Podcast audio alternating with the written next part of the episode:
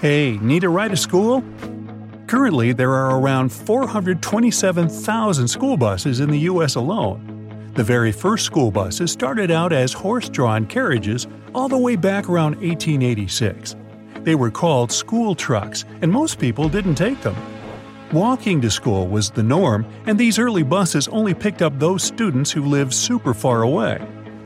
Nowadays, school buses are a bit more technical, and they have a bunch of hidden tricks up their sleeve. Buses have sleeves? To make sure your ride to school is as safe as possible.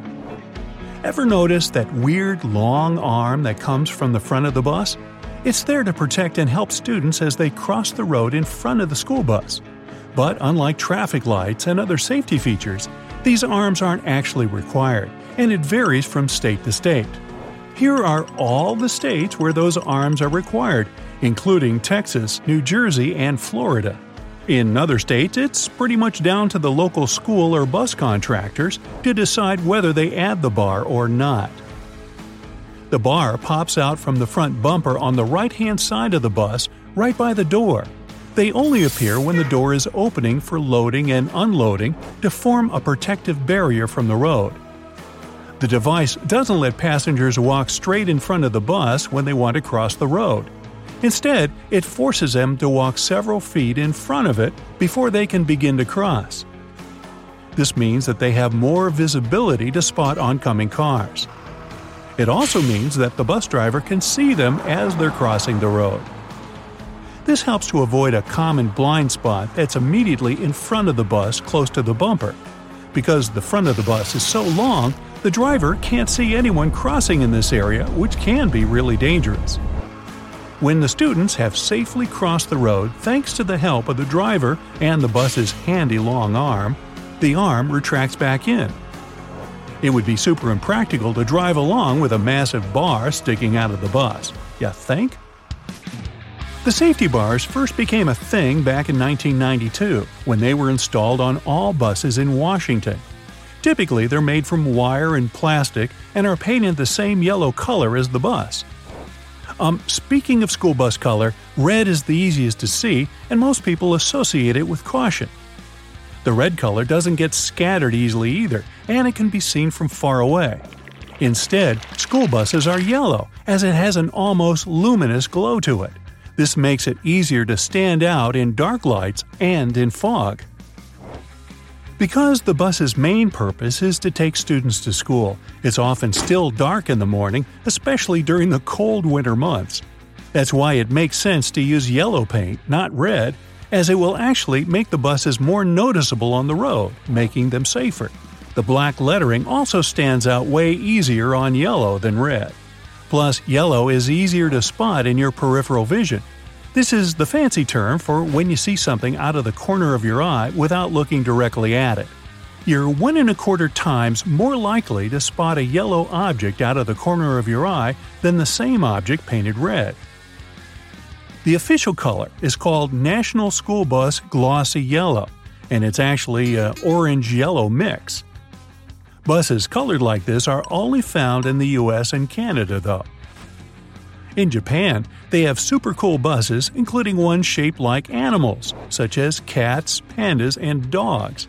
They even have buses in the shape of your favorite characters, for example, Pikachu, Snoopy, and Hello Kitty.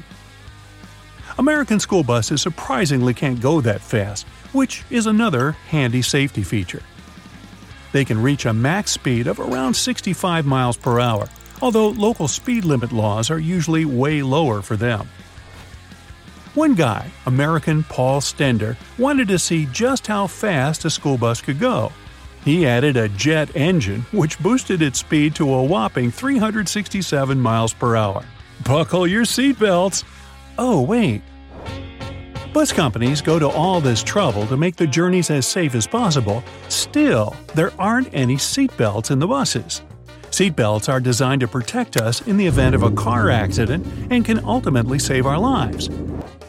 But as weird as it sounds, having seatbelts on a school bus won't actually make it safer.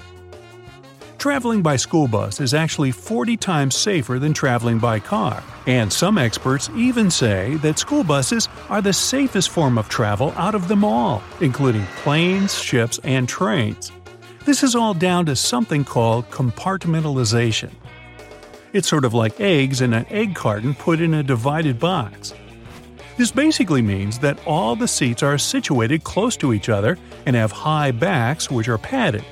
If an accident did happen and a student got thrown forward, they'd only move a tiny distance. They would unlikely injure their head, as if they banged it, it would be on the back of the padded seat. The padding would almost act like an airbag. The official law is that if a school bus weighs over 10,000 pounds, they don't have to have seatbelts.